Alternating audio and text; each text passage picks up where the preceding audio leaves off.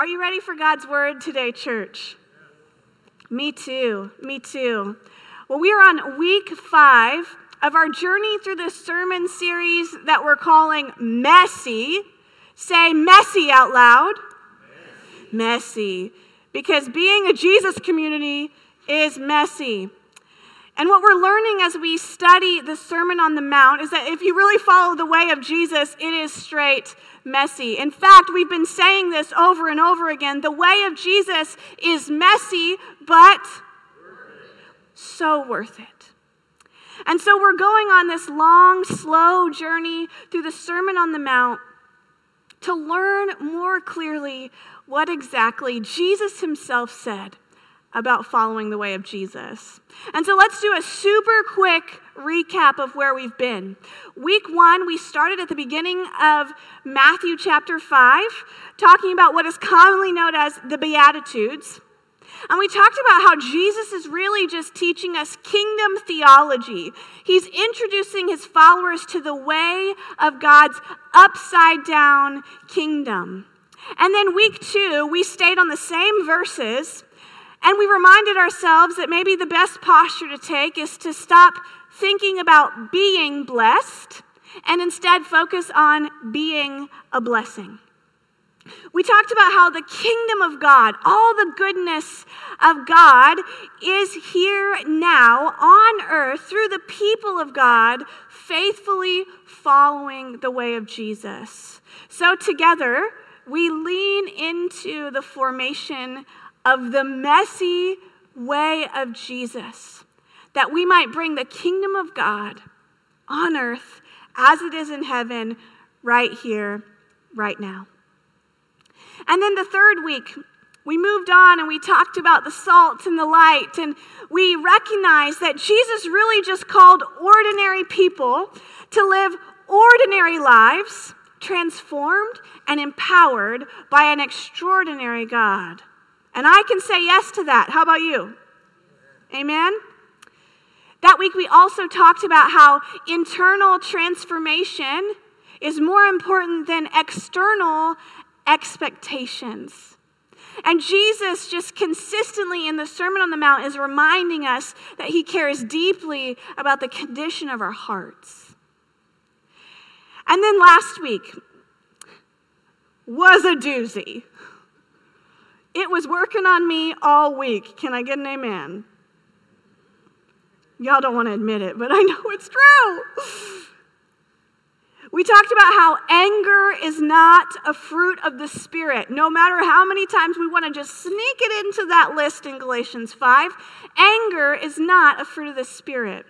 We talked about how the way we speak about people matters. I was thinking this week, I shared uh, with you guys jokingly, but it's so not a joke, that that driving is really the best way that we practice extending grace to other people, right?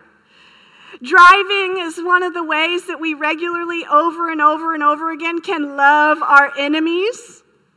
How many of y'all had opportunities to practice that this week? Yes. And you know, Pastor Mark and I are we bought a house, you know, and we moved in and we were excited. And I was reminded of another tool of God that works on my anger. You want to know what it is? The garden hose. Hate them. Don't you know, when you try to roll one of them crusty old garden hoses up, it be fighting you the whole way? Any testimonies of you losing your cool on a garden hose? So I just decided I'm done with them. I am only buying, write this down, Mark Hall. I am only buying the as seen on TV ones. That, like, and then, it's all I'm getting because they do not fight me like the other ones. I don't care if it breaks in a year, it will save my sanctification. I heard that, amen. We talked about Christ's call to love our enemies, those everyday ones, and the far away. we talked about how if we truly love our enemies, revenge is not an option, Grace is our only option. And so, this concept that Jesus is teaching about love for enemies is really this massive heart shift that changes our actions. And the crazy thing about what Jesus teaches about love for enemies is that if we really love our enemies, we start making decisions for their good. And that's just next level. But that is the messy way of our King Jesus. So that catches us up to where we are this week, and I just have to remind me oh, oh no. Pastor Mark, did you move my prop?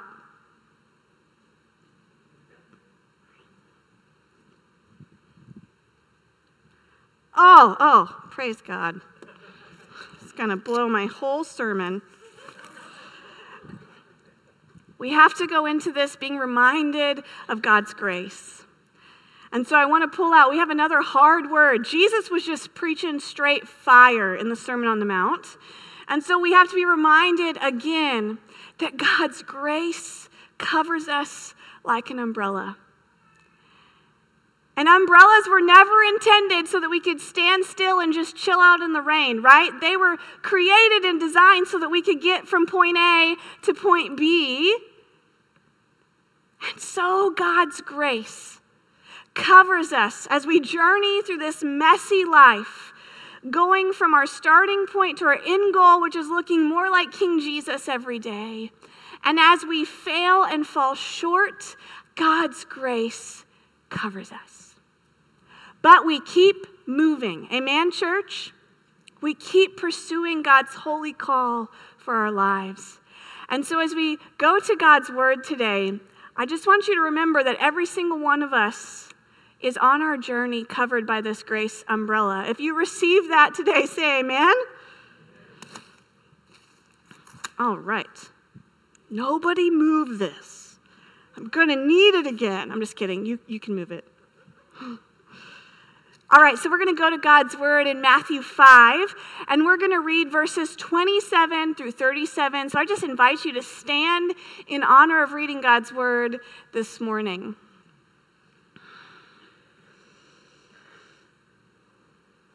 And I just want to say out loud before we read this text we committed to verse by verse, my friends. So here we are. If you're ready, say, I'm ready. Hear the word of our Lord, church. You have heard the commandment that says, You must not commit adultery. But I say, anyone who even looks at a woman with lust has already committed adultery with her in his heart. So if your eye, even your good eye, causes you to lust, gouge it out and throw it away. It is better for you to lose one part of your body than for your whole body to be thrown into hell. And if your hand, even your stronger hand, causes you to sin, cut it off and throw it away. It is better for you to lose one part of your body than for your whole body to be thrown into hell. You have heard the law that says a man can divorce his wife by merely giving her a written notice of divorce. But I say that a man who divorces his wife, unless she has been unfaithful, causes her to commit adultery. And anyone who marries a divorced woman also commits adultery. You have also heard that our ancestors were told, You must not break your vows. You must carry out the vows you make to the Lord.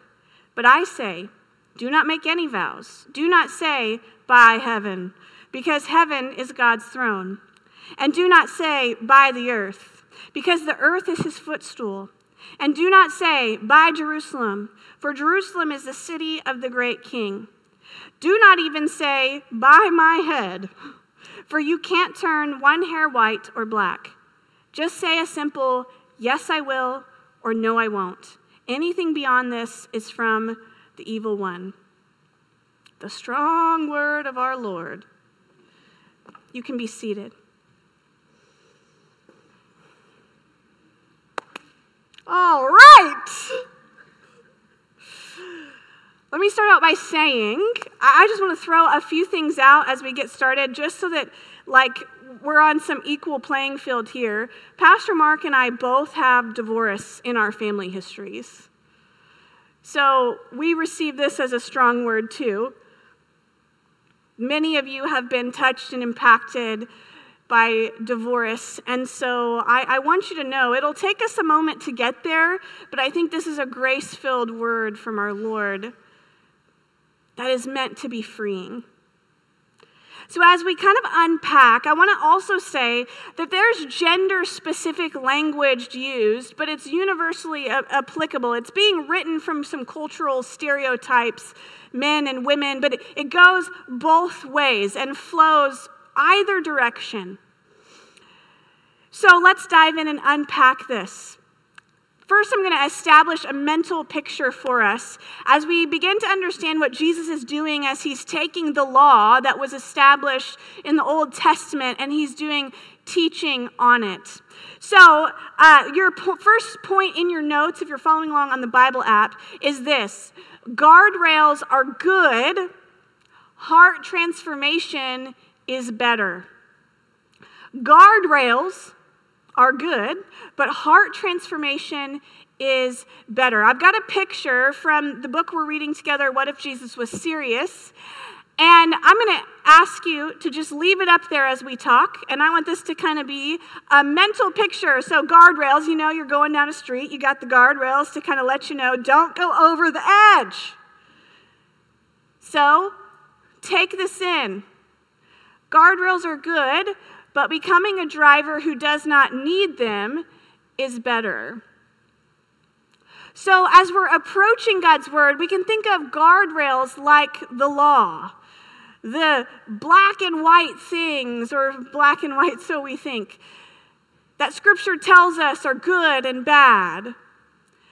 And then Jesus begins to take these guardrails and take them deeper to this place in our heart where we no longer need said guardrails. So Jesus here is talking about a marriage guardrail. So think about this with us, with me. He says, "Do not commit adultery," which is a reference to the seventh commandment in the 10 commandments. And so he's pulling out a very specific law. The beauty of what Jesus is talking about here is it's really all about honoring the covenant of marriage. And it's important to remember that God is almost always talking in communal or corporate lingo. And this principle, this guardrail, if you will, about marriage was a community honoring marriage which created social stability and growth. Now, let's think about the concept of divorce for a moment. When you think about divorce, it doesn't just affect that family, right? Man, you, you hear jokes about who gets the friends after the divorce and who gets the church after divorce, and it's messy, right? And so, God's compelling call about the marriage covenant is not just about the good of that marriage and that family, but God is concerned about the social construct as well. That strong marriages lead to strong, faithful, thriving communities. And so we have to think in that communal concept. So, this call that Jesus is making to be faithful to your marriage, it, kept the entire Israelite community on a path toward flourishing. But let's talk about guardrails for a minute. Here's the limitation guardrails keep us from driving off a cliff. Thank you, Jesus. Or what is it? RDOT? ADOT, Arkansas Department of Transportation, thank you for those guardrails. But those guardrails don't teach us to drive like fill in the blank. Insert the name of the most skilled driver you know. I had to Google some so that I could be relatable. Uh, Mario Andretti? Jeff Gordon? Okay, yeah. I don't know what you said, but yes. Thank you. Richard Petty? I think they're good drivers. They probably don't need guardrails. And so we use this imagery to remind us that at some point we must grow beyond detailed awareness of the edge of the guardrails and focus more on the way of Jesus. See, this concept of do not commit adultery is a guardrail. Like it's saying, at the very least, don't be unfaithful, right? But God's heart, really, for marriage and for families and for communities, is a thriving that doesn't even need said guardrails. But that begs that the community is together aiming to follow the way of Jesus. So, guardrails really would be unnecessary if we would just simply follow the way of Jesus. So, I think Jesus is calling us all throughout the Sermon on the Mount to a focus shift. Instead of how close to the guardrail can I get, our perspective becomes how close to Jesus can I get? And so, as we've seen through this whole Sermon on the Mount, Christ's deep concern for our heart, we're reminded that Jesus isn't merely interested in good behavior. Jesus isn't merely interested in good behavior. His heart for us is that we would be good people. That to our core, He would have control of our hearts, to where at our core, we are good as He made us to be. Amen? And that is the transforming power of Jesus. So we have to ask ourselves this Am I simply avoiding a wreck or am I pursuing Jesus? Am I simply avoiding a wreck in life by just being super aware of the rules and the guardrails and what will keep me from flying off the cliff? Or am I truly pursuing the way of Jesus with my whole heart? And I think that second option is the way to live. Jesus is again more concerned with our hearts he knows that the result of a transformed heart is way more beautiful and impactful than an external rule follower with a corrupt heart. I don't know about you. I want the heart transformation. So, heart transformation is our goal on this together journey as we follow the way of Jesus. So, as we're talking today, I just invite you to think about those guardrails. That humanity needs these obnoxious guardrails that keep us from flying off cliffs. But the way of Jesus is a way that calls us to follow in such a way that the guardrails aren't even necessary. And heart transformation is what leads to that. Okay, so we're going to continue on focusing on those verses that we've read.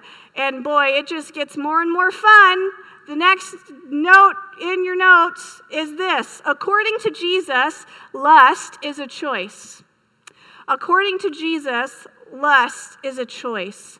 Now, this really stands in contrast with culture today. Really, uh, we would love to blame lots of things other than choice, right? We blame the media, we blame women, and we blame men. We basically blame everybody. And we, there's rarely a call to personal ownership in the concept. But Jesus here, the words he's using are indicating choice. So, quick Greek lesson. The Greek word here for lust means to desire greatly, to long for. I can remember when I was pregnant and I would get, y'all, I hated McDonald's pre pregnancy. When I got pregnant, I could literally not eat enough double cheeseburgers. And I mean, that is the closest thing to the, I, I feel like, like I had lust in my heart for a double cheeseburger. I was intent upon getting me some double cheeseburger. You know what I'm saying? And one Sunday, bless their hearts, at my old church, I literally, the craving was so strong, I stopped mid sermon and said, Oh my word, I need a double cheeseburger. And somebody got me one, so. Perks of being a pregnant pastor. So, as we look at this Greek word, we learn that there's a difference between acknowledging the beauty of God's creation and, and longing for someone other than your spouse. It is something that we intend, it is something that's so compelling to us that it's drawing us to act. Now, there's a warning here in this that if we choose frequently enough to linger on these things that compel us, it can become a compulsive response that bypasses our conscious will, but it doesn't begin that way. God created people to be beautiful. And so we have to use the Holy Spirit to help us discern where is it leaning into the intent of that Greek word for lust? This longing for with the intent of acting upon. Now, do not hear that as something that gets us off the hook in the category of lust. Christ is actually calling us to be very aware of our hearts. Again, choosing to entertain this lust that Jesus refers to eventually desensitizes us to the dangers of it all together. My past, before I became a, pra- a pastor, I was a counselor. And with young kids, we would talk about thought stopping. And so when they would have, you know, an, an impulse in school to like throw something at somebody, we would talk about thought stopping. And I just think about often in our journey with Jesus, we need some Holy Spirit empowered thought stopping. And you can put anything in replacement. Take lust. If lust isn't your temptation, whatever it is, maybe let's talk about gluttony and double cheeseburgers. But whatever it is, through the power of the Holy Spirit, we can acknowledge a thought and then allow the Holy Spirit to take that in a healthy direction rather than an unhealthy direction. And that's where we need discernment. Jesus says, deal with it at the heart level. Don't just avoid it until you've let what's in your heart show up in your actions. And so I think in Jesus' boldness to just call out lust, right? He says, man, if you even look at a man or woman lustfully, you've, you've already committed the crime. Again, I think Jesus sends this message that when we follow the way of Jesus, we take sin seriously. Let's read verses 29 through 30 again. Jesus said this So if your eye, even your good eye, causes you to lust, gouge it out and throw it away. It is better for you to lose one part of your body than for your whole body to be thrown into hell. And if your hand, even your stronger hand, causes you to sin, cut it off and throw it away. It is better for you to lose one part of your body than for the whole body to be thrown into hell.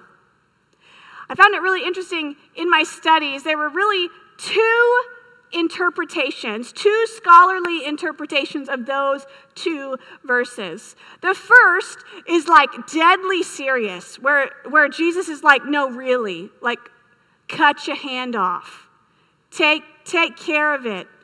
And this would be like Oswald Chambers. This was his conviction about these verses. Stern discipline would be that approach. The second approach is this uh, as Dallas Willard said, rabbinical sarcasm. And if you take Dallas Willard's approach, you might think that there Jesus is pointing out the absurdity of strictly focusing on external law keeping. I love this quote from Dallas Willard. He said, If we all took this literally, we would roll into heaven a mutilated stump. You, you can laugh now. It's okay. The mutilated stump could still have a wicked heart. Eliminating body parts will not change that. And so I don't know, I'm, I'm in this place where I'm like, was Jesus being deadly serious or was he being sarcastic? I wonder if it's a little bit of both. Let me read a quote from the book What If Jesus Was Serious? Skye Jethani said this If our hearts are transformed, as Willard says is necessary, the transformation will be manifested in new behaviors, including the practice of stern discipline, as Chambers writes, in the avoidance of sin. What we, what we must avoid is the error of thinking holiness is either an external or an internal reality. It must transform both our intent and our action. So, again, I just keep being drawn back to this place, church, where Jesus is compelling us to pay attention to the condition of our hearts in every way.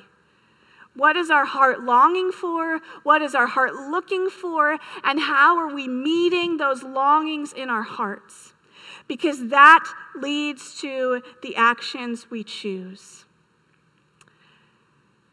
So, according to Jesus, lust is a choice. And really, you can change out lust with any other sinful behavior. And we're reminded of our need for the power of the Holy Spirit. Amen? Now let's continue on and through Jesus' teaching. And I'm just going to say this boldly and then we're going to unpack, okay? God's ideal design does not include divorce. God's ideal design for his beloved humanity does not include divorce. Now, let me say again Mark and I both have divorce in our family histories. And so I stand here before you, reading God's word, receiving the impact with you. But let's get to some context. Let's get to some context about Jesus' teaching on divorce because he's pretty strict. But the context is important. In that culture, men could freely divorce women for any reason. Any reason. You burn dinner, I'm done. You no longer pleased your husband, someone else was more attractive. In that culture, women had zero rights and divorce nearly ruined their reputation in that society. A divorced woman in that culture really had three choices. The first was to live with an angry family member. The second was to marry a man who treated her as damaged goods. The third was to become a prostitute. Lovely options, don't you think? So, in that culture, being a divorced woman was next to a curse. It was probably one of the worst things that you could be labeled. So, women often lived in fear that they could be left for any reason. So, it's into that context that Jesus is teaching. And the beauty of this teaching is that God is making some really protective moves over women. He's giving them a place of dignity that they aren't just goods to be toyed with as man pleased. So that's important for us to understand. If this topic is important or difficult for you, I would encourage you to look up Dallas Willard, his book, Divine Conspiracy. In chapter 5, he talks a lot about this concept of divorce and what Christ teaches. I think it would be meaningful if you want more reading. But let's look at another place in the New Testament where Jesus teaches on divorce. We're going to go to Matthew 19, verses 7 through 10. Hear the word of the Lord, church. Then why did Moses say in the law,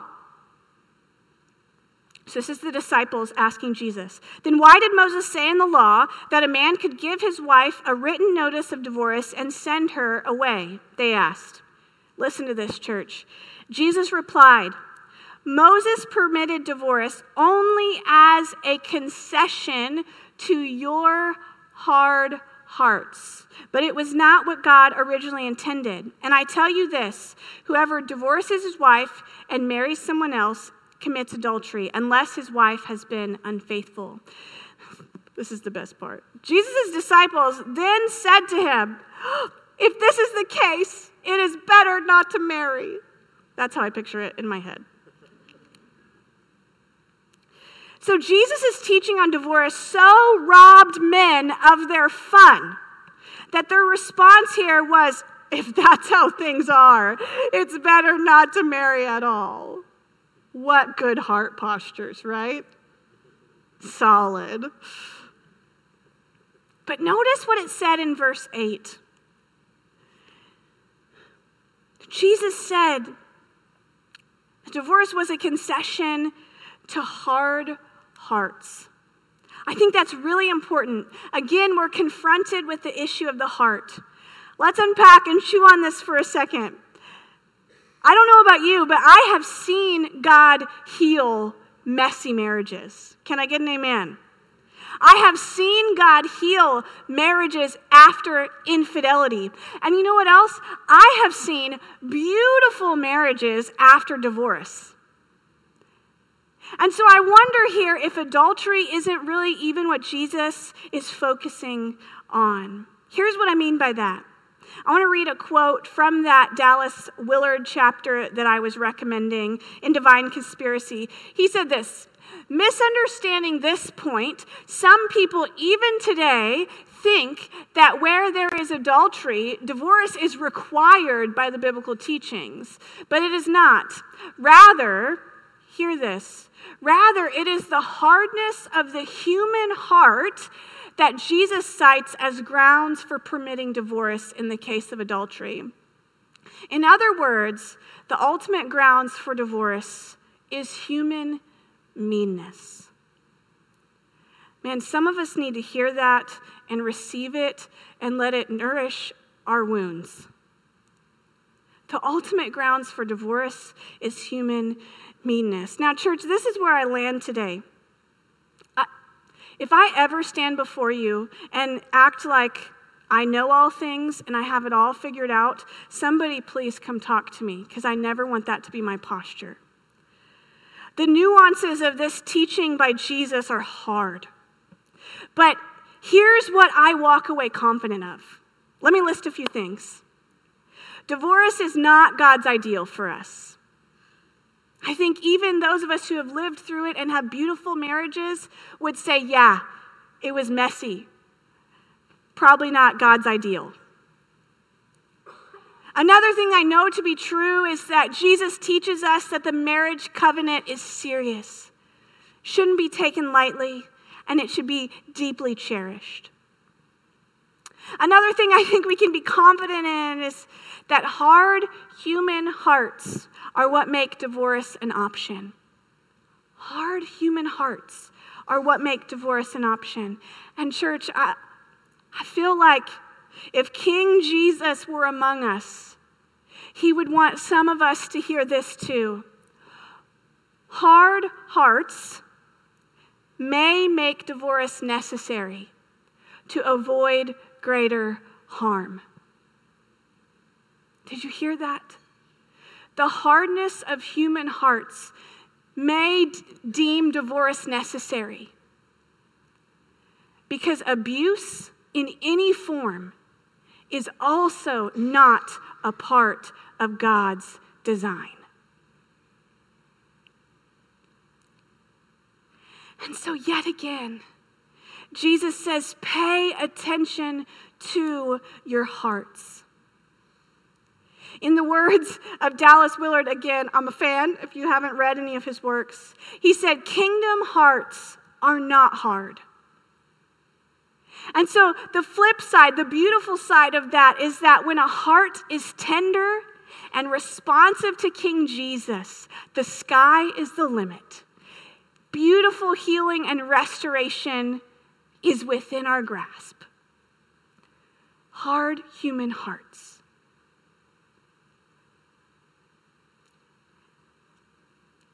So God is deeply concerned about our heart condition. I think we should pause and notice that there's no mistake that Jesus' teaching on divorce is in the midst of his teachings on anger, contempt, and obsessive desire. Perhaps if we dealt with our anger, our contempt, and our obsessive desire, how many divorces could be avoided? Amen? So I, I just feel compelled to say this. If you're in this room and you are divorced because of the hardness of another person's heart, God smiles upon you. You are greatly loved by the Father. If you're in this room and you're divorced because of the hardness of your own heart, God smiles upon you, and you are greatly loved by the Father. And even hard hearts are not beyond the work of King Jesus. Restoration is possible. And I think we can all say that we're thankful that God takes what Satan means to harm us and he uses it for good. I'm thankful for that.